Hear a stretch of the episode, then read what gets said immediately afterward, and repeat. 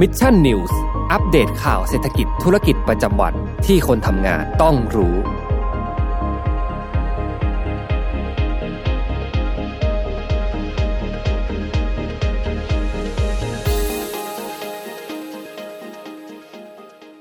สวัสดีครับยินดีต้อนรับเข้าสู่รายการ Mission News Live นะครับประจำวันพฤหัสบดีที่ 24 มีนาคม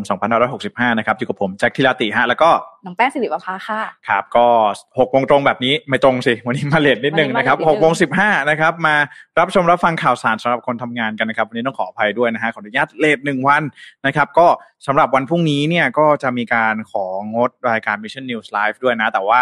ใครที่คิดถึงบอสก็ต้องอย่าลืมเลย วันพรุ่งนี้มีรายการ Mission Review Live นั่นเองนะน่าจะเห็นปกกันไปบ้างแล้วว่าจะมารีวิวอะไร รู้หรือยัง รู้ว่าเนี่ยพรุ่งนี้น้องแป้งบอกว่ามี Mission Review ใช่ว่าเป็น live special ด้วยเหรอคะ เป็น live special ว้าวนะครับบอสแล้วจะก็มารีวิวอะไรกันเนี่ยต้องจับตาดูจริงอืมๆคิดว่าน่าจะเห็นกันแล้วเนาะก็คือการไลฟ์โชว์รถ Mini Cooper ใช่เอออุ้ยจะบอกว่าเป็นพรุ่งนี้เป็นอีกไลฟ์หนึ่งนะคะ ที่ทาง Mission ของเราเตรียมตัวกันหนักมากๆ แล้วก็ตั้งใจกันมากๆสำหรับไลฟ์วันพรุ่งนี้คือต้องบอกว่าที่เลดเลดไม่ใช่อะไรน้องดราฟ ใช่ไหมดราฟพี่ดราฟอีกแล้วนะเอคะอคือไม่ไม่ไม่ได้ว่าแต่ว่าน้องทำงานหนักจริงอ่าๆช่วงนี้นะฮะพี่ดราฟก็เตรียม live Mini เอ้ยวันพรุ่งนี้อยู่ใช่เห็นใจน้องดราฟมากๆเนาะเป็นไงพรุ่งนี้งดหนึ่งวันให้น้องได้ไปโฟกัสกับงานที่อ่ามอเตอร์โชว์อย่างเต็มที่ แล้วเราจะไปเจอกับเขาด้วยไหมในไลฟ์อะเอ้ยไปสิเราก็ต้องไปดูไปให้กำลังใจน้องดราฟอ๋อทีมงานใช่ของพวกเรานะครับอะติดตามกันได้นะครับสำหรับใครที่คิดถึงบอสเนาะคิดถึงรายการ Mission Review แล้วก็อยากจะดูว่าเออรถ มินิคูเปอร์ในปีนี้นะครับ ในงานมอเตอร์โชว์เขามีอะไรมานำเสนอพวกเราบ้างก็ขอฝากติดตามกันด้วยนะครับ แต่ว่าวันนี้มาติดตามข่าวสารสำหรับคนทำงานกันก่อนนะครับ ก็อย่าลืมนะครับ สวัสดีทุกท่านด้วย ใครที่เข้ามาแล้วก็อย่าลืมกดไลค์กดแชร์เพื่อเป็นกำลังใจให้กับพวกเราสองคนกันด้วยนะครับ ขอบคุณมากๆล่วงหน้ากันเลยนะครับ ก็สวัสดีคุณสิรินนะครับ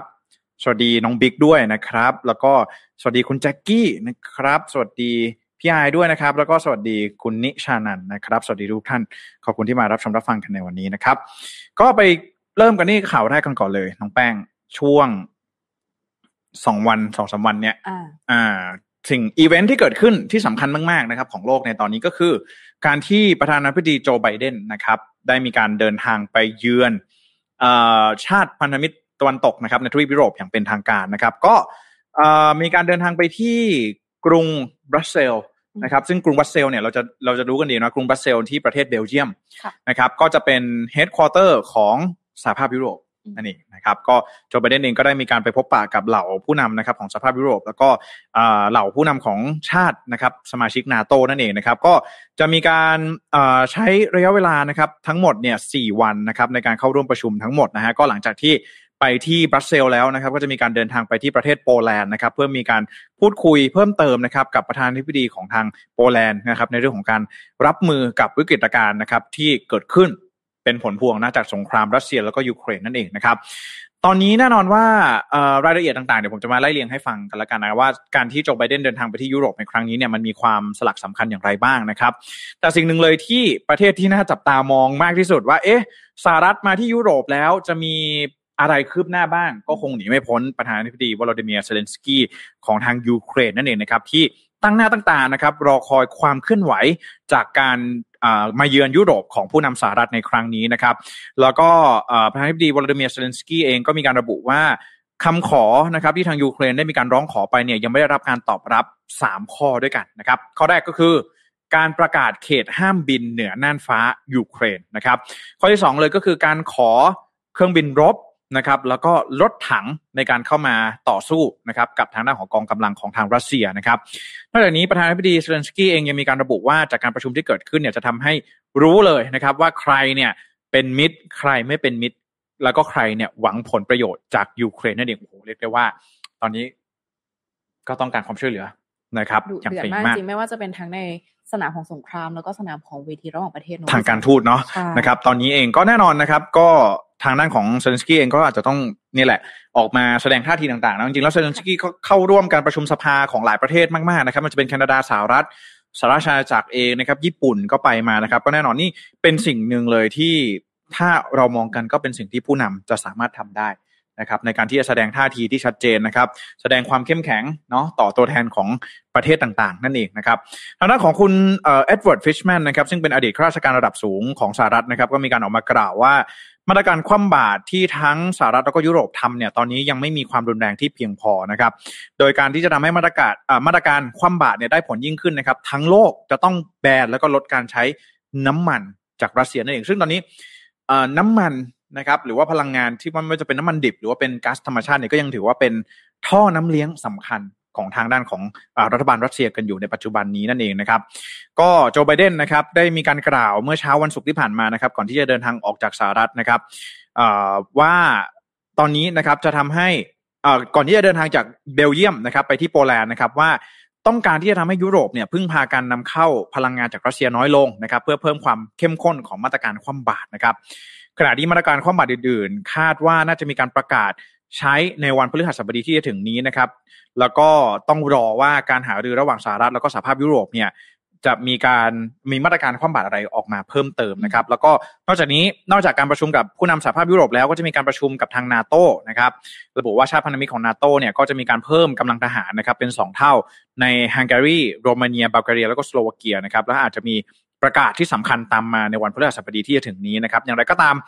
การเดินทางเข้าร่วมประชุมของประธานาธิบดีโจไบเดนในครั้งนี้ก็ถือว่าเป็นอีกหนึ่งบทพิสูจน์ในการทำงานของไบเดนเองนะครับ แล้วก็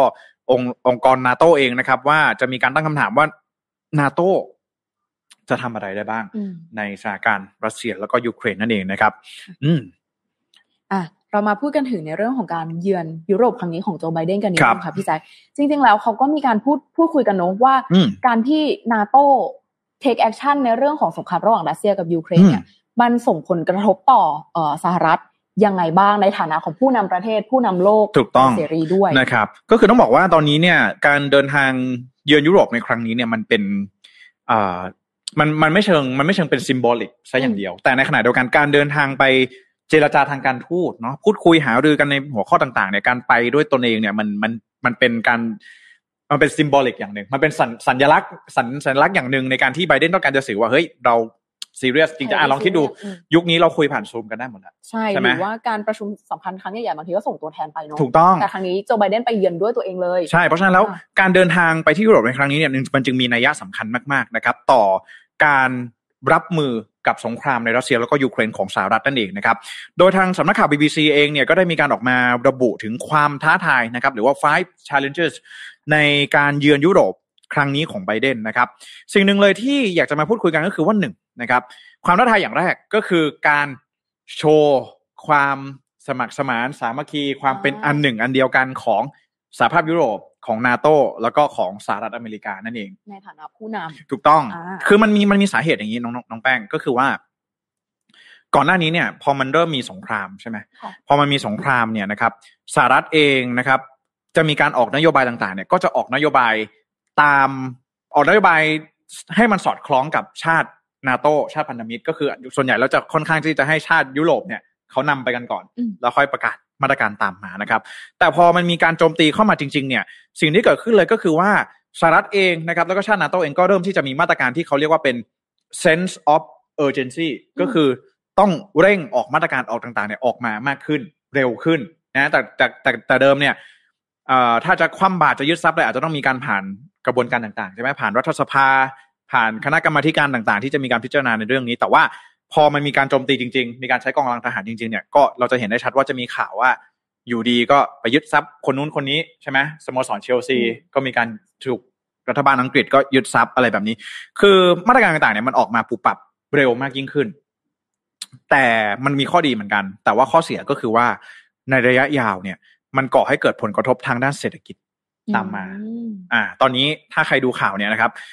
สหรัฐอาณาจักรเอง มีราคาน้ำมันเนี่ยปรับตัวเพิ่มสูงขึ้นแพงที่สุดในรอบสามสิบปีได้มั้งหรือหรือกี่หลายปีอะนะฮะแล้วก็ราคาพลังงานโดยเฉพาะอย่างยิ่งก๊าซธรรมชาติที่อ่ายุโรปชาติชาติชาติในยุโรปเนี่ยพึ่งพารัสเซียสูงมากเนี่ย ก็ทำให้ราคาก๊าซธรรมชาติเนี่ยปรับตัวเพิ่มสูงขึ้นมาก ๆนะครับ พอมันเกิดผลกระทบทางด้านเศรษฐกิจ เราก็เริ่มที่จะไม่ค่อยอยากออกมาตรการแล้วใช่ไหมก็จะเริ่มมีบางคนคือลองคิดดูว่า ชาติพันธมิตรเนี่ยสามสิบประเทศอะที่เป็นอยู่ทั้งนาโตอยู่ทั้ง EU เนี่ย แล้วพอมันเริ่มมีผลกระทบทางด้านเศรษฐกิจเนี่ยเขาก็จะเริ่มที่จะแบบ เราจะเอาด้วยดีไหมเราจะ take action as แบบ unity ด้วยกันหรือเปล่า อย่าลืมว่ามันไม่ใช่แค่เรื่องของความเดือดร้อนของคนในประเทศอย่างเดียวนะ แต่ถ้าสมมติว่าเราเป็นรัฐบาลในประเทศที่ประชาชนเดือดร้อนเรื่องเนี้ย แล้วถ้ามันใกล้เลือกตั้งล่ะ อ่า การทำคะแนนต้องแข่งกันอีกแล้ว คะแนนนิยมต่างๆ ถูกต้องไหมเออ ก็ก็ต้องก็เนี่ยไบเดนเองก็จึงมีภารกิจมีความท้าทาย เรื่องนี้ก็ว่าจะต้องทำอย่างไรที่จะทำให้ความสมัครสมานสามัคคีมันถูก represent ออกมาให้ได้ จะต้องมีคอนเซนแซสมีข้อตกลงอะไรบางอย่าง ที่มันจะสามารถออกมาได้ว่าเฮ้ยเรายังลงเรือลำเดียวกันอยู่นะ อ่านะคะ ก็อันนี้ก็เป็นหนึ่งความท้าทายอย่างแรกนะครับข้อนี้น่าสำคัญที่สุด ข้อนี้น่าจะสำคัญแหละ เพราะว่ามันเกี่ยวกับเรื่องของเศรษฐกิจขนาดประเทศไทยเราเองยังพูดถึงเรื่องนี้กันเยอะเลยถูกต้องว่าแบบ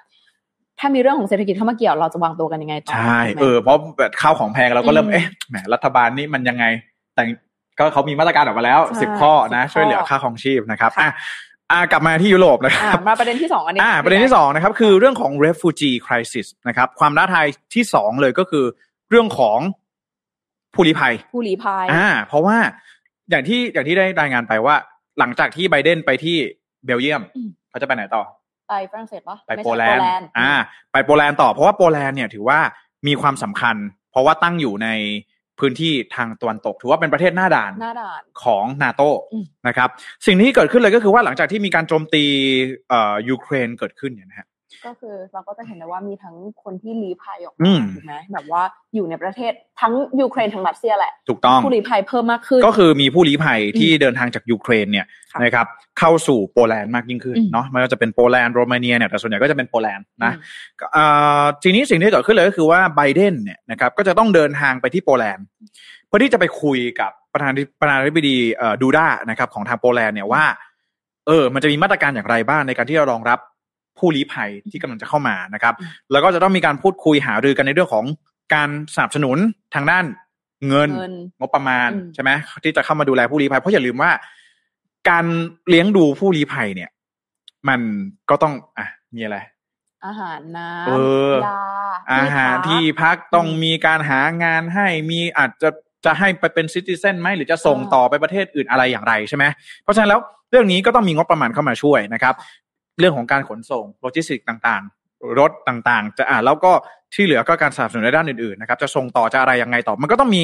guideline มีแนวทางให้ และที่สำคัญเลยก็คือว่าปัญหาแป้งอยากรู้ในเรื่องของการอาหารพี่แจ๊คเออว่าแบบเขาดูเหมือนโจไบเดนนะตั้งใจที่จะไปจัดการปัญหาในหลาย ๆ อย่าง ทั้งเศรษฐกิจทั้งเรื่องผู้ลี้ภัยทหาร อันนี้เป็นแอบเป็นที่พูดคุยนิดนึงว่า จะมีการส่งกองกำลังไปช่วยไหมหรือว่า ก็อันนี้ก็เป็นอีกเรื่องหนึ่งที่ จะต้องมีการหาดูด้วยเหมือนกันก็คือเรื่องของ military solution นะครับ อันนี้คือต่อจากเรื่องของผู้ลี้ภัย military solution เนี่ยก็คือว่าก่อนหน้านี้มีการส่งอาวุธต่างๆ เข้าไปในยูเครนใช่ไหมส่งเข้าไปอย่างที่เราบอกว่ามีเขาเรียกว่า man pad man pad ก็คือเป็นเอ่อ anti aircraft ที่แบบว่าปะปะดับบ่าได้อะเออแบบว่าพกพาได้อะไรแบบนี้นะฮะก็สิ่งนี้เนี่ยมันมีการส่งความช่วยเหลือเงี้ยเข้าไปค่อนข้างเยอะแหละแต่คำถามก็คือว่า ความขัดแย้งหรือว่าสงครามครั้งนี้ที่มันดำเนินมาเป็นระยะเวลาหนึ่งเดือนค่ะ มันพอแล้วหรือเปล่า ส่งไปเนี่ย พอไหม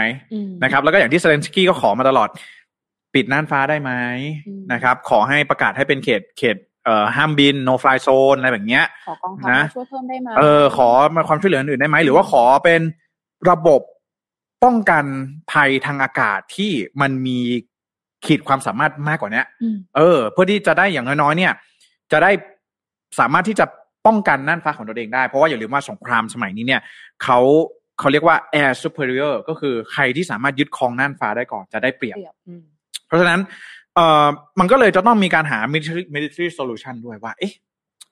จะจะช่วยเหลืออะไรอย่างไรได้บ้าง แต่ก็เห็นได้ชัดนะครับ ว่าก่อนหน้านี้สหรัฐเอง หรือว่านาโตเองก็ยังค่อนข้าง ไม่ค่อย อยากจะเข้าไปช่วยเหลืออย่างเต็มที่ เพราะว่าก็กลัวเหมือนกันว่าถ้าหากว่าเข้าไปช่วยเหลืออย่างเต็มที่เนี่ย ก็อาจจะส่งผลทาให้ท่าทีของรัสเซียเนี่ย รุนแรงมากขึ้น รุนแรงมากขึ้นก็เป็นไปได้สงครามก็จะแอบยกระดับระดับมากขึ้นตึงเครียดความมากไปมากกว่านี้ แต่ว่าก็ต้องรอดูว่าอะพอมันมีโจทย์อย่างนี้มา military solution ทางออกความช่วยเหลือทางด้านการอาหาร จะเป็นอย่างไร อ่าอันนี้ก็เป็นอีกหนึ่งความท้าทายนะครับ ต่อมาเลยก็คือเรื่องของ sanction roadmap อะมาตรการความบัตรต่างๆ ก็จะเหมือนกับมาตรการความช่วยเหลือทางการอาหารใช่ไหมว่า โอเค ก่อนหน้านี้มี sanction มีการคว่ำบาตรต่างๆออกมาเยอะแยะมากมาย ระบบเศรษฐกิจของของรัสเซีย ระบบการเงินของรัสเซียได้รับผลกระทบหนักอะ่ะ เออนะค่าเงินรูเบิลอ่อนค่าลงสามสิบเปอร์เซ็นต์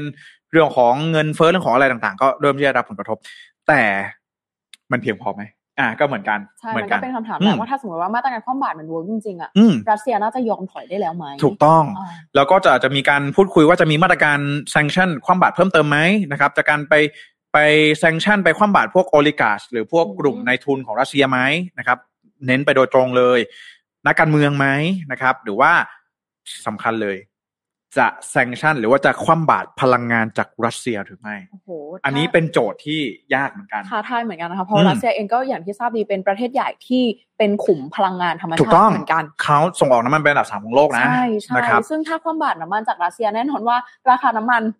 พุ่งไม่หยุดแน่ๆเลยตอนนี้ไม่มีแนวโน้มจะลงแน่นอนถูกต้องนะครับ แล้วก็มาถึงความท้าทายอย่างที่สามสุดท้ายเลยก็คือสีจิ้นผิง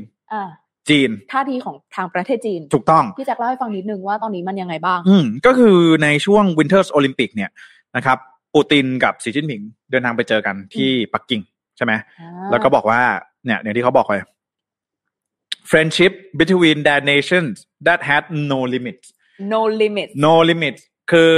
ความเป็นมิตรความเป็นเพื่อน ระหว่างจีนและรัสเซียเนี่ย ไม่มีทางที่จะมีอะไรมาขวางกั้นได้ ไม่มีทางสิ้นสุดอย่างแน่นอนโหถือว่าประกาศจุดยืนแอบชัดเจนอยู่นะพี่แจ๊คมันจึงเลย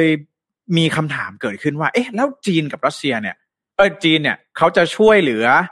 รัสเซียทั้งทางเศรษฐกิจแล้วก็ทางการทหารในปฏิบัติการในยูเครนด้วยหรือไม่ มันหมายความว่าอย่างนั้นหรือเปล่าอ่าคือซิมโบลิกของประโยคนี้ที่เขาพูดเนี่ยมันสอนในยะถึงแค่ ในเชิงความร่วมทางด้านการกีฬาทางโอลิมปิกหรือเปล่าอย่างเดียวหรือเปล่านะครับ เพราะฉะนั้นแล้วตอนนี้เนี่ย มันจึงเป็นกลายมาเป็นหน้าที่ของสหรัฐใครจะไปดีลกับจีนให้ล่ะถูกต้องไหมเพราะว่าอย่าลืมว่านาโตเนี่ยนาโตถ้าเกิดว่านาโตไปดีลนะฮะมันก็ แน่นอนจะส่งใครไปก็ต้องส่งส่งสหรัฐไปไปดีลในเรื่องนี้นะครับ แต่ก็ต้องรอดูว่าเอ่อท่าทีของสหรัฐเนี่ยจะสามารถโน้มน้าวจีนได้หรือไม่นะครับ ก็อาจจะต้องมีการพูดคุยกันมากขึ้นกับทางด้านของรัฐบาลจีนของสีจิ้นผิงว่า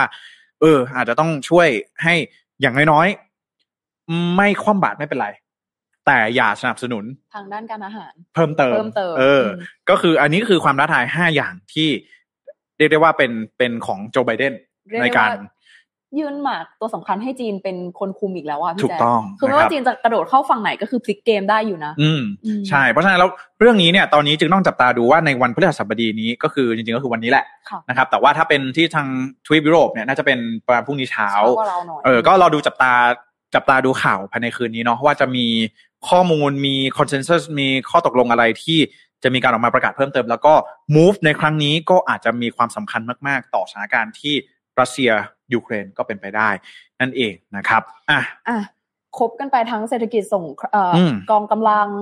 ความบาดต่างๆ แป้งดึงมาเรื่องที่สองพี่จัดแป้งดึงมาเรื่องที่สองพี่จัดในเรื่องของพลังงาน มีการพูดคุยกันเยอะมากก่อนหน้านี้ในเรื่องของเทรนการปรับจากการใช้พลังงานจากแก๊สธรรมชาติใช่ไหมคะเปลี่ยนเป็นพลังงานสะอาด อยากทราบว่าสงครามในครั้งนี้ค่ะ แน่นอนมาส่งผลหลายอย่าง มันส่งผลกระทบถึงเรื่องนี้ด้วยไหมพี่แจ๊คเขาเรียกว่า energy transition อ่า ตอนนี้เนี่ยโลกถ้าพูดกันตามตรง หลังจากการประชุม COP 26 เมื่อปี 2021 เนาะก็จะถือว่าโลกของเราเนี่ยเข้าสู่ยุคของ energy transition อย่างเต็มรูปแบบ เพราะว่าประเทศทุกประเทศเนี่ยโอ้โหออกมาพูดกันจริงจังมาก จีนเองก็ออกมาพูดเรื่องนี้เหมือนกันคือ คือโลกของเราเนี่ยอยู่ในอยู่ในยุคของ energy transition แล้วนะครับ ก็คือ energy transition ก็คือการเปลี่ยนผ่านจากพลังงานที่มันไม่สะอาดเนี่ยไปสู่พลังงานสะอาดก็คือเป็น clean energy clean energy ก็จะกว้างๆเนาะ มันจะเป็นพลังงานลมน้ำแสงอาทิตย์อะไรแบบนี้นะครับ หรือว่าอะไรก็ตามแต่ที่มันเป็น clean energy นะครับ สิ่งที่เกิดขึ้นเลยก็คือว่าตอนนี้เนี่ย ถ้าหากว่าเราลองมองไปน้องน้องน้องแป้งลองดูนะ มองไปในแต่ละพื้นที่นะ พื้นที่ที่ดูแล้วมี potential ในการที่จะเปลี่ยนผ่านไปสู่พลังงานสะอาดได้มากที่สุดก็คือสภาพยุโรปนะครับทำไมอ่ามันมันมีหลายปัจจัยแล้วกัน พูดกันอย่างนี้ก็คือไม่ว่าจะเป็นเรื่องของเอ่อทรัพยากร ความทรัพยากร อ่า เรื่องของเอ่อ government body ด้วย ที่มีเรื่องของสภาพยุโรปเนาะมันคือมันมีเหมือนเป็น single ซิงเกิลอ่า governor การปกครองแบบว่าเออมีมีมีสภาของสภาพยุโรปต่างๆเนี่ยก็คือมันทำให้เอ่อหลายๆปัจจัยทำให้ทริปยุโรปหรือว่าสหภาพยุโรปเนี่ยมันมี potential ที่จะเปลี่ยนผ่านจากพลังงานอ่าพลังงานน้ำมันเนี่ยพลังงานฟอสซิลต่างๆเนี่ยไปสู่พลังงานสะอาดมากยิ่งขึ้นนะครับ แต่แน่นอนว่าตอนนี้เนี่ยปัจจัยที่มันมันมากระทบละกันเนาะในเรื่องของ energy transition ในสหภาพยุโรปหรือในทวีปยุโรปเนี่ยก็คือความขัดแย้งระหว่างรัสเซียแล้วก็ยูเครนนั่นเองนะครับ สิ่งที่เราได้รายงานไปในข่าวที่แล้วเนาะก็คือว่าราคาก๊าซธรรมชาติเนี่ยมันปรับตัวเพิ่มสูงขึ้น ในช่วงที่มันมี conflict ระหว่างรัสเซียแล้วก็ยูเครนเกิดขึ้นนะครับ สิ่งหนึ่งเลยก็คือว่าอ่าทำไมทำไมก๊าซธรรมชาติถึงราคาเพิ่มขึ้นก่อนก็เพราะว่าอย่าลืมว่ายุโรปเนี่ยพึ่งพาก๊าซธรรมชาติจากรัสเซีย แล้วก็ยูเครนมากยิ่งขึ้นนะครับหลายคนก็บอกว่าอ้าวเขาก็ยังขายกันปกตินี่เออ แต่สิ่งที่เกิดขึ้นก็คือว่า มาตรการเพิ่มบาทที่เกิดขึ้น มันทำให้การนำเข้าน้ำมันจากรัสเซียเนี่ยลดลง มันมีความเสี่ยงอ่าสมมุติว่าเราเป็นเราเป็นพ่อค้าอย่างเงี้ยเออ ถามว่าเขาห้ามซื้อขายไหมเขาไม่ได้ห้ามนะแต่ถามว่าเราจะไปซื้อไหมเราก็จะแอบ กดดันนิดนึงแล้ว เออ แล้วถ้าเกิดวันหนึ่งมันมีความบาดขึ้นมา สมมุติเราเราเราเขาซื้อทีเนี่ยมันไม่ได้ซื้อเหมือนเขาไปเดินจับจ่ายในตลาดแล้วไปซื้อนะเขาต้องเซ็นสัญญาอาจจะมีการส่งนำเข้ามาใช้เวลาสองสามอาทิตย์อะไรก็ว่าไปใช่ไหมเพราะฉะนั้นแล้วความเสี่ยงของภาคเอกชนเนี่ยเขาก็จะเลือกที่จะงั้นเราชะลอไว้ก่อนยังไม่ซื้อแล้วกันนะ เดี๋ยวขอไปซื้อที่อื่น พอมันไปซื้อที่อื่นเนี่ยมันทำให้ supply ของรัสเซียเนี่ยมันหายไปจากตลาด พอ supply มันน้อยลง ราคามันก็จะเพิ่มสูงขึ้น ราคามันก็เพิ่มสูงขึ้นนั่นเองนะครับ เพราะฉะนั้นแล้วตอนนี้เนี่ยนะครับปัญหาเลยก็คือว่าเรื่องของก๊าซธรรมชาติที่ปรับตัวเพิ่มสูงขึ้นในตอนนี้เนี่ยมันกำลังจะส่งผลต่อเรื่องของ energy transition ในทวีปยุโรปเป็นอย่างมากนะครับ ก่อนหน้านี้เนี่ยนะครับประเทศอย่างเช่นเยอรมนีนะครับหรือหลาย ๆ ประเทศเนี่ยเคยมีการระงับการผลิตพลังงานไฟฟ้าด้วยถ่านหินไปแล้วนะครับ แต่พอมีสงครามรัสเซียแล้วก็ยูเครนเกิดขึ้นเนี่ยมันก็เลยมีความจำเป็นที่จะต้อง เตรียมความพร้อมโรงงานพลังเอ่อโรงไฟฟ้าพลังงานถ่านหินเอาไว้ ก็คือพุทเป็น reserve เอาไว้ เป็น backup plan อ่า ทีนี้เนี่ยก็คือว่า backup ไว้เผื่อเกิดภาวะขาดแคลนพลังงานเกิดขึ้น เพราะฉะนั้นแล้วนั่นหมายความว่า มันก็เลยอาจจะต้องมีความจำเป็นที่ยังจะต้องขุดถ่านหินอยู่ใช่ไหมเพราะถ้าเกิดเปิดโรงงานเปิดโรงไฟฟ้าที่ใช้ถ่านหินเนี่ยมันก็มันจะเปิดทำไมถ้ามันไม่มีถ่านหินใช่ไหมเพราะฉะนั้นมันก็เลยอาจจะต้องมีการขุดถ่านหินอยู่นะครับในขณะเดียวกันนอกจากมีการเปิด ให้โรงงานเอ่อโรงไฟฟ้าพลังงานเอ่อถ่านหินเนี่ยเปิดเปิดใช้งานไว้แล้วนะครับ เยอรมนีเองก็ยังจะต้องมีการสร้างแท่นกักเก็บก๊าซธรรมชาติเหลวหรือว่า liquidify เอ่อ natural gas หรือว่า NLG เนี่ยเอาไว้เพิ่มเติมด้วยเพื่อเพิ่มการนำเข้าก๊าซธรรมชาติเกิดขึ้นนะครับ หลังจากที่มีการเลื่อนอการเปิดใช้งานก๊าซท่อส่งก๊าซธรรมชาติ Nord Stream 2 นะครับ ซึ่งแน่นอนว่าการสร้างแท่นกักเก็บเพิ่มเติมก็เปรียบเสมือนกับการ หันมาใช้มากขึ้นอะ เออนะครับ เพราะฉะนั้นแล้วสิ่งนี้เนี่ยมันจึงทำให้เราเห็นได้ชัดว่าวิกฤตการณ์ในรัสเซียแล้วก็ยูเครนเนี่ยมันส่งผลต่อเรื่องของความมั่นคงทางพลังงาน แล้วพอมันส่งผลต่อเรื่องของความมั่นคงทางพลังงานเนี่ย มันจะทำให้เปลี่ยนไปเป็น clean energy เนี่ย มันทำได้ยากขึ้น เพราะว่าอะไรอย่าลืมมันไม่ใช่มันไม่ใช่โจทย์ง่าย ๆ ว่า เอ้า ในเมื่อขาดแคลนก๊าซธรรมชาติอะทำไมไม่ไปใช้ clean energy เลย มันต้อง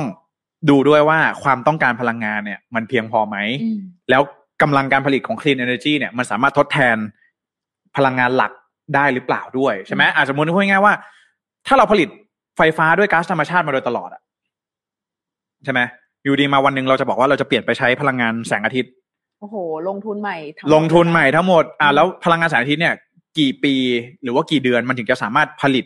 เพื่อที่จะมาทดแทน ในปริมาณของพลังงาน อันนี้ในแง่ของปริมาณด้วยถูกต้องในแง่ของปริมาณถูกต้องไหมเพราะฉะนั้นแล้วพอมันมีสภาวะในการที่มีความเสี่ยงว่าจะมีการขาดแคลนพลังงานเกิดขึ้นเนี่ยมันจึงนำให้มันมีปัญหาในเรื่องของความมั่นคงด้านพลังงานนั่นเองนะด้านสุดเนี่ยคุณโรเบิร์ตฮาเบกนะครับซึ่งเป็นรัฐมนตรีว่าการกระทรวงเศรษฐกิจของเยอรมนีเนี่ยก็บอกว่าความมั่นคงด้านพลังงานถือเป็นสิ่งที่สำคัญที่สุดต่อเยอรมนีณขณะนี้นะครับขณะเดียวกันในรัฐบาลท้องถิ่นของเยอรมนีอย่างรัฐบาลของเมืองมิวนิกเนี่ยก็ได้มีการขยาย อายุสัมปทานของโรงงานโรงไฟฟ้าพลังงานถ่านหินออกไปด้วยนะครับท่าที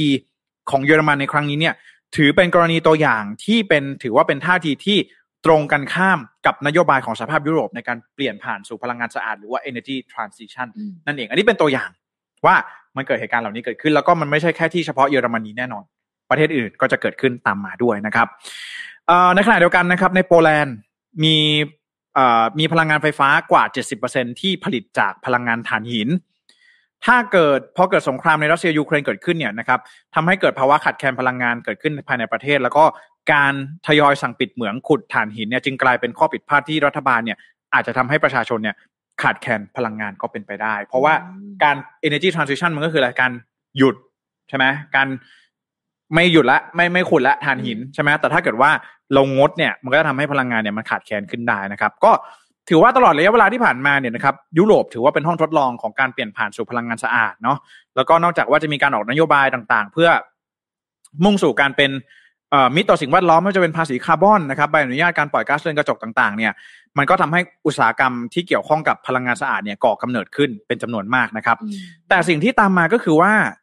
โรงงานอุตสาหกรรมต่างๆเนี่ยกับต้องประสบพบเจอกับความยากลำบากในการในการดำเนินการสายการผลิต เพราะว่าต้นทุนสูงขึ้นจากพลังงานที่แพงขึ้นเนาะแล้วก็ตอนนี้เนี่ยนะครับล่าสุดเนี่ยบริษัทอย่างซีเมนกาเมชานะครับซึ่งเป็นบริษัทชั้นนำด้านการผลิตกังหันลมนะครับพลังกังหันลมผลิตพลังงานไฟฟ้าเนี่ยก็กำลังประสบพบเจอกับปัญหาในการทำกำไรเป็นอย่างมากนะครับ โดย CTO ของบริษัทนะครับอย่างคุณมอร์เทน รัสมุนเซนนะครับก็ระบุว่าในปัจจุบันนี้บริษัทถูกบังคับให้ลงทุนกับอุตสาหกรรมที่เป็นความหวังของอนาคต โดยในปัจจุบันเนี่ยภาคพื้นทวีปยุโรปเนี่ยการดำเนินการติดตั้งพลังกังหันลม เพื่อผลิตพลังงานไฟฟ้าเป็นไปอย่างยากลำบากนะครับแล้วก็ใช้เวลาเวลาที่ค่อนข้างยาวนานมาก ความท้าทายก็คือการติดตั้งกังหันลมเนี่ยอาจจะส่งผลกระทบต่อการประมงการเดินเรือต่างๆ ซึ่งมันสวนทางกับนโยบายต่างๆ นั่นเองนะครับ ก็ตอนนี้นะครับ ในท้ายที่สุดเลยก็คือว่า การดำเนินการเปลี่ยนผ่านสู่พลังงานสะอาดหรือว่า energy transition ของสภาพยุโรปเนี่ยจะยิ่งส่งผลทาให้ก๊าซธรรมชาติเนี่ยมีราคาปรับตัวเพิ่มสูงขึ้นไปอีกนะครับ เนื่องจากว่าจะต้องมีการลดการพึ่งพาก๊าซธรรมชาติ สงครามซ้ำเติมเรื่องของราคาก๊าซธรรมชาติตามขึ้นมาด้วยนะครับ นั่นจึงทำให้ตอนนี้เนี่ยต้องดูกันว่าในระยะยาวเนี่ยจะเป็นอย่างไรแต่ก็ทางด้านของสำนักข่าวนิวยอร์กไทม์เนี่ยก็ระบุว่าแต่ในระยะยาวเนี่ยสหภาพยุโรป แล้วก็สหราชอาณาจักรเนี่ยจะกลายเป็นผู้นำในการเปลี่ยนผ่านสู่พลังงานสะอาดได้ แม้จะต้องแลกมาด้วยต้นทุนในราคาที่แพงนั่นเองก็เปิดก่อนได้เปรียบพูดอย่างนี้กันเออพูดอย่างนี้พูดอย่างนี้จริง ๆ นะครับก็แน่นอนแหละเปิดก่อนมันจะมีการเตรียมความพร้อมทางในด้านของเรื่องอุปกรณ์ต่างๆ แล้วก็อย่างที่บอกวิทยาการต่างๆ ใช่กฎหมายเรื่องของอะไรต่างๆ เนี่ย แต่ต้องบอกว่ามันเริ่มก่อนมันได้เปรียบจริงๆช่วงแรกมันอาจจะมันอาจจะเจ็บปวดบ้างมันจะต้องเจอเรื่องของ ผลกระทบต่างๆ ที่เกิดขึ้นเนาะราคาพลังงานที่แพงขึ้น แต่ก็เนี่ยแหละอย่างที่นิวยอร์กไทม์บอกเลยมันพอมันถ้ามันผ่านช่วงนี้ไปได้ มันทุกสิ่งทุกอย่างเนี่ยมันอาจจะดีขึ้นกว่าเดิมก็เป็นไปได้นั่นเองนะครับอะเอามาฝากกันชาสองข่าวสำหรับรัสเซียแล้วก็ยูเครนเออเนี่ยพูดคนเดียวครึ่งชั่วโมงเลยแหละเดี๋ยวให้น้องแป้งพูดบ้าง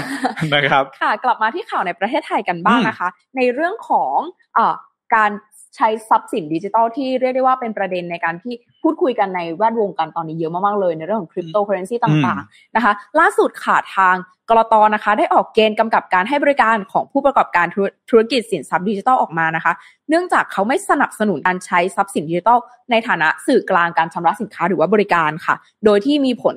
หนึ่งเมษายนนี้เป็นต้นไปหนึ่งเมษายนนี้แล้วเมษายนนี้ก็คือสัปดาห์หน้าแล้วเนาะโดยผู้เอ่อโดยกรตนะคะ ให้เหตุผลว่าการนำ สินทรัพย์ดิจิทัลมาใช้ในการเป็นสื่อกลางชำระสินค้าบริการเนี่ยมันอาจจะเกิดผลกระทบต่อเสถียรภาพทางการเงิน แล้วก็ระบบเศรษฐกิจของทางประเทศเลย เพราะว่าอย่างที่บอกสินทรัพย์ทางดิจิทัลค่ะ มันยังคงมีความเสี่ยงในเรื่องของมูลค่าที่เกิดจากความผันผวนของราคาอยู่ที่แจ็คแล้วก็ในเรื่องของที่เราพูดกันการโจรกรรมทางไซเบอร์ หรือแม้กระทั่งการข้อมูลบุคคลรั่วไหลนะคะ หรือว่าถูกนำไปใช้เป็นเครื่องมือของการฟอกเงินค่ะเพราะฉะนั้นทางกรตก็ เรียกได้ว่าเป็นห่วงก็เลยไม่สนับสนุนให้นำสินทรัพย์ดิจิทัลนะคะมาใช้เป็นสื่อกลางในการซื้อสินค้าหรือว่าบริการ แล้วก็สนับสนุนเพียงแค่ในวัตถุประสงค์เพื่อการลงทุนเท่านั้น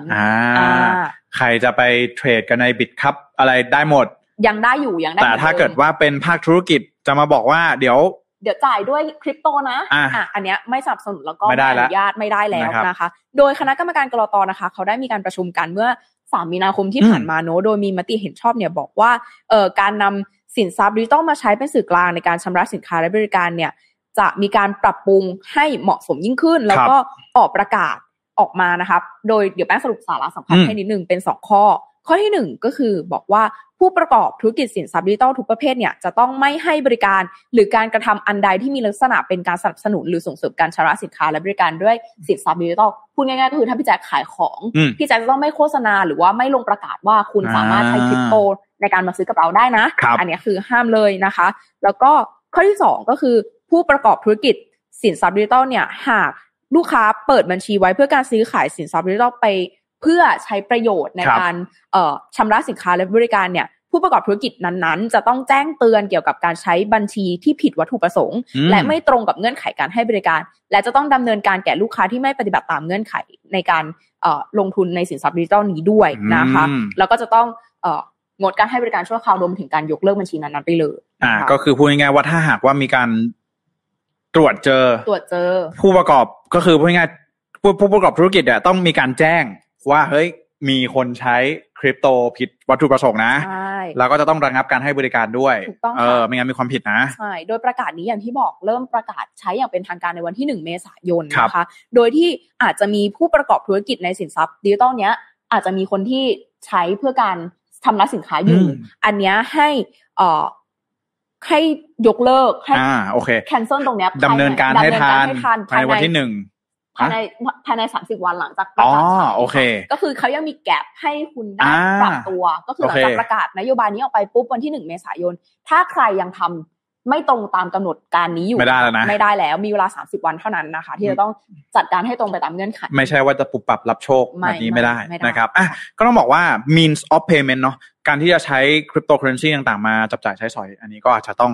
มีการกำกับดูแลมากยิ่งขึ้น นั่นเองนะครับแต่ในอนาคตก็ไม่แน่ป่ะพี่แจ๊คถ้าสมมติว่าแบบ เราเลิกพกเงินสดกันแล้วจริงๆเราไปถือคริปโตกันเยอะมากๆอะเป็นไปได้โอ้เรื่องนี้เรื่อง มันเป็นมันเป็นเรื่องอย่างนี้น้องแป้งเรื่องของระบบการเงินโลก เออนี่ต้องดูว่าบิตคอยนะบิตเอาเฉพาะบิตคอยเนี่ยเขาบอกว่าจะกลายมาเป็นดิจิตอลโกลเป็นทองได้ไหมในอนาคตนะครับ อันนี้ก็เป็นสิ่งหนึ่งที่มีการตั้งคำถามด้วยเหมือนกันนะอะก็ต้องรอดูว่า ในอนาคตโลกที่เรากำลังจะมองว่าเอ้ยเราจะถือคริปโตไหมเงินเราจะเป็น decentralized finance ทั้งหมดเนี่ยอะมันจะเป็นไปได้มากน้อยแค่ไหนนะครับ อันนี้ก็เป็นอีกเรื่องหนึ่งนะแต่ว่าล่าสุดเนี่ยก็คืออาจจะถือได้ แต่ว่าเน้นไปที่เรื่องของการลงทุนเป็นหลักเนาะหรือเรื่องอย่างเช่นทองเนี่ยทองเวลาสมมติเราเราพูดเรื่องทองใช่ไหมเอ่อเวลาเราซื้อทองใช่ไหมนอกจากใช้เป็นสินสอดเราใช้อะไรอีกไหมเก็บรอมันขึ้นราคาแล้วเออใช่ไหมก็คือมันเป็นเรื่องของการบริหารความเสี่ยงใช่ไหมเรื่องของทองเนี่ย ถามว่าเราจะไปไปกินไปกินข้าวผัดกะเพราเนี่ยปักซอยเนี่ยเราจะทองไปจ่ายไหมมันก็คงไม่คือถามว่ามันทำได้ไหมมันก็คงทำได้แหละ แต่ว่ามันคนมันยอมรับไหมมันก็อีกเรื่องหนึ่งใช่ไหมแต่เพียงแต่ว่าคริปโตเคอร์เรนซีเนี่ยมันถูกดีไซน์มาสำหรับการเอามาใช้เป็นเป็นการเป็น means of payment เนาะเป็นการเอามาใช้ในการจับจ่ายใช้สอยแบบนี้เนี่ย มันก็ทำให้ ด้วยคุณสมบัติหลาย ๆ อย่างของมันความเป็น decentralized ของมันเนี่ยมันก็จะทำให้หน่วยงานภาครัฐเองก็อาจจะต้องเข้ามากำกับดูแลกันมากขึ้นนะครับ ก็หลังวันที่หนึ่งเมษายนเนาะแล้วก็สามารถมีเวลาปรับตัวได้อีก 30 วันนะครับสำหรับใครภาคธุรกิจไหนเนาะที่ยังประกาศรับชำระเป็นคริปโตเคอเรนซีอยู่นะก็อาจจะผิดกฎทางด้านของกรอตก็ได้นะครับเตรียมปรับตัวกันนะคะ แล้วก็มากันที่ข่าวสุดท้ายก่อนกลับกันไปเนาะแนวเรามาตามกันในประเทศอีกสักเรื่องหนึ่งนะคะ ในเรื่องของม็อบชาวนาหลาย ๆ ท่านนะคะ คงจะเห็นตามข่าวกันบ้างแล้วนะคะ ที่คุณลุงคุณป้านะคะ เดินทางมาจากต่างจังหวัดเนาะมานอนที่ริมถนนการเป็นท่าที่กระทรวงการคลังใช่หน้าบริเวณหน้ากระทรวงการคลังนะคะเขาอยู่กันมาตั้งแต่วันที่ 24 มกราคมแล้วก็เกือบสองเดือนแล้วนะพี่แจ๊คเกือบสองเดือน วันนี้ก็ยี่สิบสี่มีนาแล้วนะอ่าใช่ครบสองเดือนพอดีเลย ใครที่ อาจจะยังไม่ได้ตามข่าวเดี๋ยวมาอธิบายให้เข้าใจกันง่าย ๆ นิดนึงนะคะ ก็คือเรารู้กันอยู่แล้วในเรื่องของราคาข้าวที่มันค่อนข้างจะตกต่ำในขณะที่ต้นทุนของการผลิตข้าวเนี่ย มันกลับยิ่งสูงขึ้นเรื่อยๆ ไม่ว่าจะเป็นในเรื่องของค่าปุ๋ยเมล็ดพันธุ์เครื่องจักรต่างๆนะคะน้ำมันด้วยแพงตอนนี้ถูกต้องเลยพี่แจ๊คซึ่งมันไม่สอดคล้องกับราคาที่ชาวนาเขาขายข้าวได้ไปเลยนะคะทำให้ชาวนาเนี่ยเขาต้องไปแบบ กู้หนี้ยืมสินจากทางธนาคารมาโอเคซึ่งนั่นแหละ อย่างที่บอกขายข้าวได้น้อย แต่หนี้สินมันงอกขึ้นตลอดมันเลยทำให้เป็นภาระสะสมตกอยู่ที่ตัว เอ่อชาวนาเกษตรกรเกษตรกรเขานะคะทำให้ เอ่อพอมีหนี้แน่นอนว่าเราต้องทำยังไงคะก็ต้องหาอะไรไปจำนองขายบ้านขายที่ดินพอมีหนี้ก็ต้องใช้หนี้อะพวกนี้อ่านั่นแหละค่ะซึ่งส่วนใหญ่มันก็คนเป็นชาวนา เป็นเกษตรกรก็คือเอาที่ดินของตัวนั่นแหละ ไปจำนอง ซึ่งมันก็คือ ที่ทำกินของเขาแจ็คอืมค่ะ เพื่อแก้ไขปัญหานี้ค่ะ กองทุนฟื้นฟูและพัฒนาเกษตรกรเขาก็เลยกำเนิดขึ้นเพื่อที่ต้องการที่จะเข้าไปซื้อหนี้เหล่านั้นของชาวเกษตรกรมาไว้ที่กองทุน และให้ทางเกษตรกรนะคะ มาผ่อนชำระหนี้จากทางกองทุนเอง แทนที่จะไปชำระกับทางธนาคาร เพราะว่าถ้าไปชำระกับทางธนาคารไม่ตรงรอบหรือว่าอะไรเนี่ยเขามีสิทธิ์ที่จะโดนยึดที่ใช่แต่ว่าถ้า เอ่อมาอยู่ในกองทุนแล้วเนี่ยเขาการันตีเลยว่าจะไม่มีการยึดที่ดินแน่นอนง่ายเหมือนเป็นการรีไฟแนนซ์อ่าใช่เป็นการรีไฟแนนซ์ก็คือแทนที่จะไปไปไปจะไปเป็นหนี้กับธนาคารพาณิชย์เนี่ยก็มาเป็นหนี้กับกองทุนซะแล้วก็กองทุนก็มี benefit ต่างๆ เพื่อที่จะมาดูแลเกษตรกรเยอะเขาก็จะมีคุณสมบัติแหละว่าใครที่จะเข้ามาตรงนี้ได้ใช่ไหมรวมถึงเข้ามาได้แล้วเนี่ยเปอร์เซ็นต์เปอร์เซ็นต์ในการผ่อนดอกเนี่ยมันก็จะน้อยน้อยลงผ่อนกับเออเป็นการรีไฟแนนซ์อย่างหนึ่งถูกต้องถูกต้อง ซึ่งฟังดูอย่างนี้มันเหมือนจะไม่มีปัญหาแล้วพี่แจ็คแต่ว่าประเด็นคือ ธนาคารเอกชนเนี่ยก็มีการขายหนี้ให้กับกองทุนเรียบร้อย แต่ที่มันเป็นปัญหาที่คุณคุณป้าจะต้องมานอนเนี่ย เพราะว่ามีสี่ธนาคารจากภาครัฐค่ะที่เขาเอ่อไปกู้เอาไว้ แล้วสี่ธนาคารเนี้ยยังไม่ขายเอ่อนี่เหล่านี้ให้กับทางกองทุนสักที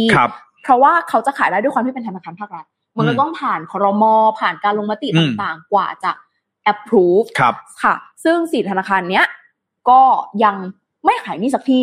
ซึ่ง คุณลุงคุณป้าเขาก็ต้องระหว่างรอเนี่ยก็ต้องผ่อนดอกทบต้นทบทบเข้าไปทำให้เขาเดือดร้อนเขาเดือดร้อนถูกต้องนั่นแหละค่ะก็เลยเป็นสาเหตุที่ทำให้เขาจะต้องมานั่งประท้วงกันเป็นเวลาสองเดือนเร่งรัดซะหน่อย เร่งรัดซะหน่อย ซึ่งแป้งจำได้ว่าแป้งอ่านข่าวเนี้ยแรกๆที่แป้งมาอ่านดิชั่นนิวกับพี่แจ๊ใช่ใช่ใช่ทำได้ ประมาณสองสัปดาห์แรกเลยมั้งถ้าแป้งจำไม่ผิด ซึ่งตอนนั้นจำได้ว่าอ่านว่า เดี๋ยววันอังคารหน้าจะเข้าคอรมอถูกต้อง อ่า แต่ข่าวดีนะคะผ่านมาสองเดือนนะคะ ได้เข้าคอรมอเป็นที่เรียบร้อยในวันที่ 22 มีนาคมที่ผ่านมาก็คือเมื่อเมื่อวันอังคารที่ผ่านมานี่เองนะคะ ก็นายธนกรวงบุญชนะนะคะโฆษกประจำสำนักนายกเนี่ยได้ออกมาเปิดเผยต่อที่ประชุมครมว่าครมเนี่ยมีมติเห็นชอบแล้วนะ ในการอนุมัติงบประมาณกลางวงเงินกว่า 2,000 ล้านบาทนะคะ ในการออกมาสำรองจ่ายเอ่อ ในเรื่องของกรณีฉุกเฉินจะเป็นให้แก่กองทุนฟื้นฟูและพัฒนาเกษตรกรค่ะโอเคใช่ก็คืออนุมัติงบแล้ว2,000 ล้านบาทให้ออกใช่ในการใช้จ่ายบริหารสำนักงานกองทุนต่างๆ แก้ปัญหานี่เกษตรกรเหล่านี้ แล้วก็ฟื้นฟูพัฒนาเกษตรกรนะคะ นอกจากนี้นะคะ นายจุรินลักษณะวิสิทธ์นะคะ หัวหน้าพรรคประชาธิปัตย์และประธานกองทุนฟื้นฟูและพัฒนาเกษตรกรเนี่ยเขาก็ได้ออกมาชี้แจงต่อคอรมอว่าในการในเงินต้นทั้งหมดที่ทางเกษตรกรค้างอยู่หนึ่งร้อยเปอร์เซ็นเนี่ยไอ้ ห้าเปอร์เซ็นห้าสิบเปอร์เซ็นแรกเนี่ย ให้พักนี้ไปซะพักนี้ไว้ก่อนให้พักนี้ไว้ก่อน ส่วนอีกห้าสิบเปอร์เซ็นหลังเนี่ยจะให้เกษตรกรเนี่ยมาเจรจาปรับโครงสร้างหนี้กับเจ้าหน้าที่ในแต่ละแบงก์ซึ่งก็จะไปขึ้นอยู่กับว่า ในธนาคารเจ้าไหนเนี่ยเขาจะเจรจาปรับโครงสร้างนี้ยังไง แล้วก็อาจจะมีการยืดเวลาในการชำระหนี้เนี่ย หรือว่าผ่อนชำระออกไปอาจจะเป็นสิบปีสิบห้าปีข้างหน้า ก็แล้วแต่เป็นเรื่องของธนาคาร แล้วก็เรื่องของดอกเบี้ยที่ทางธนาคารนั้นกำหนดนะคะ โดย จะมีกระทรวงการเกษตร และก็กระทรวงการคลังร่วมกันหาข้อสรุปให้แบบแฟร์ต่อไป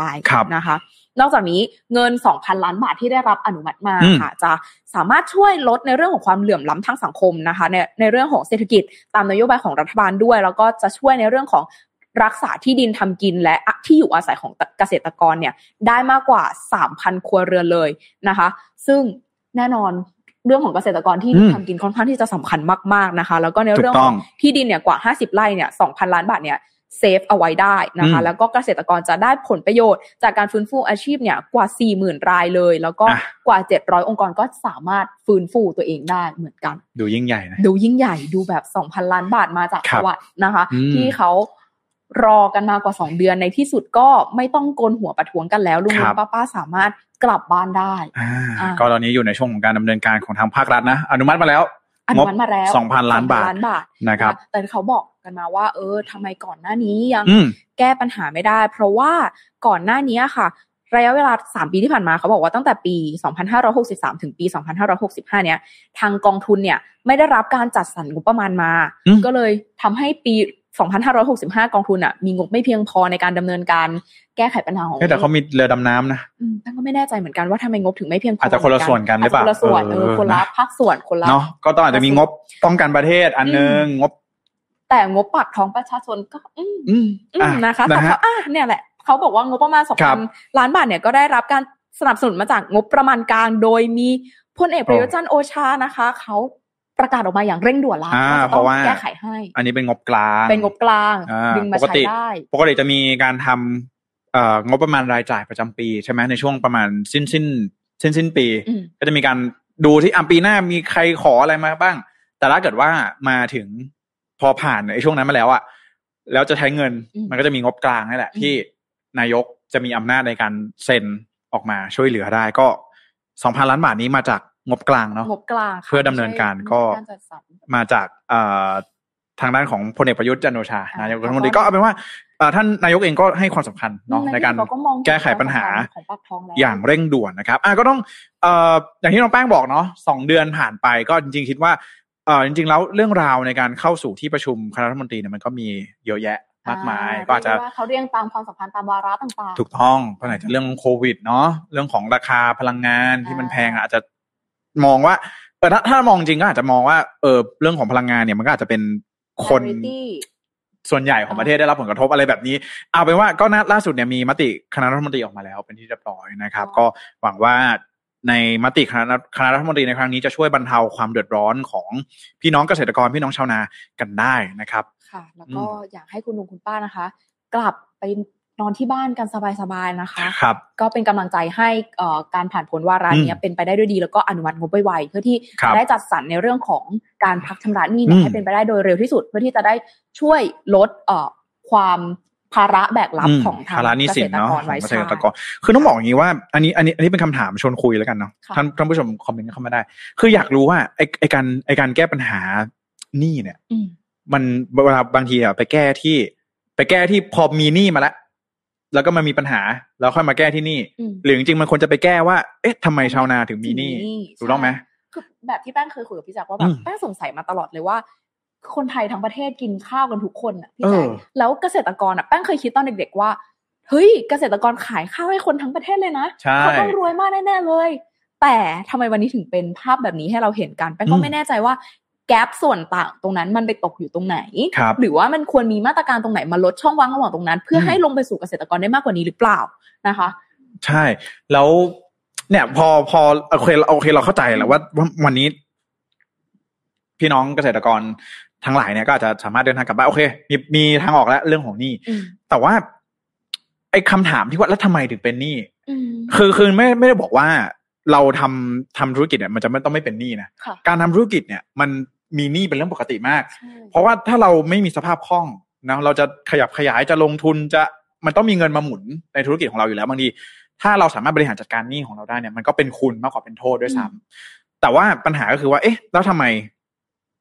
ทำไมถึงมีหนี้แล้วแล้วคำว่าหนี้ของเกษตรกรเนี่ยวนอยู่ในหัวทำทำไมถึงไม่สามารถจ่ายได้ใช่คือเป็นเหมือน ปัญหาที่แบบเราได้ยินกันมาตั้งคือแป้งได้ยินมานานมากๆแล้วอะถูกต้องแล้วก็ไม่แน่ใจว่าการแก้ไขปัญหาครั้งนี้มันคือการแก้ปัญหาที่แบบเป็น best solution ที่มันจะไม่เกิดขึ้นอีกแล้วหรือเปล่าในอนาคต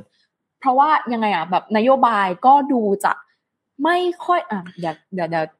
อะอืมอ่าอ่าก็คือ คือก็ต้องบอกว่าเป็นเป็นการเอางบกลางออกมา ช่วยในครั้งนี้สองพันล้านบาท แล้วก็อย่าลืมว่าพักหนี้ห้าสิบเปอร์เซ็นต์แปลว่าพักหนี้เนี่ยไม่ได้แปลว่ายกหนี้นะใช่พักเอาไว้ก่อนหนี้ยังมีอยู่ยังมีอยู่ เอ่อสิ่งที่ตามมาก็คือว่า อะถ้าบอกว่าอย่างที่น้องแป้งบอกว่าตอนแรกคือต้นทุนแพงใช่ไหมใช่ค่ะเอ่อค่าปุ๋ยค่าน้ำมัน ค่าอะไรอะค่าอะไรก็ตามแต่ที่มันเป็นต้นทุนที่แพงขึ้นเนี่ยก็ต้องมาดูว่าเอ๊ะต้นทุนนี้มันแพงขึ้นเนี่ย มันจะสามารถช่วยมีมาตรการอะไรออกมาช่วยเหลือได้บ้างเนาะคือแป้งมองในเรื่องแบบ โอ้โห อืม ระหว่าง ครับ เราแบบระหว่างเกษตรกรไปลงสีอะที่เราเคยคุยกันพี่แจ๊คแบบ พอเป็นข้าวจากชาวนาไปลงสีปุ๊บสมมติห้าบาท พอไปลงสีสีเสร็จปุ๊บเป็นกระสอบละห้าสิบอย่างเงี้ยนั่นแหะสิทำไม เออ ใครที่มีความรู้ด้านนี้เนาะเข้ามาคอมเมนต์ซึ่งนึงว่าเกันได้นะครับอะไรที่มันเป็นจุดเป็นกลิชเป็นสิ่งที่ทำให้ไม่สามารถที่จะแก้ไขปัญหาเรื่องของหนี้สินของเกษตรกรได้นะครับ อันนี้ก็ลองเข้ามาคอมเมนต์กันได้ก็ในเรื่องของการจัดสรรงบประมาณด้วยอันนี้อยากฝากเอาไว้จริง ๆนะคะ ว่า ไม่แน่ใจว่าเรื่องที่มันน่าจะสำคัญกับทุกคนทำไมไม่ได้รับการจัดสรรตั้งแต่แรก ฝากใครอะฝากทุกทุกคนเอาไว้ลองมาคอมเมนต์กันดูนะคะนะครับผมอ่าโอเคฮะ เดี๋ยวเราเป็นรายการเล็กๆเนาะเป็นรายการเล็กๆค่ะร่วมกัน ไม่น่าจะมีใครโทรมาหรอกเนาะนะครับขอโทษออกนะฮะเดี๋ยวเรามาอ่านคอมเมนต์กันช่วงโค้งสุดท้ายก่อนที่จะจากลากันในวันนี้นะครับอ่าสวัสดีทุกๆท่านด้วยนะฮะเดี๋ยวเรามาเริ่มกันที่สวัสดีคุณ มานิมนด้วยนะครับ สวัสดีมานะครับ วันนี้ที่เข้ามาติดตามการสวัสดีคุณแพตตี้ด้วยนะครับสวัสดีค่ะคุณการบอกว่าวันนี้ชุดคุณแป้งน่ารักมาก อ่านะครับ แล้วก็สวัสดีน้องน้ำว้าด้วยนะน้องว้ามาให้หัวใจวันนี้นะเออเดี๋ยววันหลังต้องเอาน้องน้ำว้ามาอ่านคู่น้องแป้งบ้างแหละหลายคนนี้น่าจะอยากเห็นน้องๆมากกว่าพี่อีกนะตอนนี้พี่แจ็คนะครับก่อน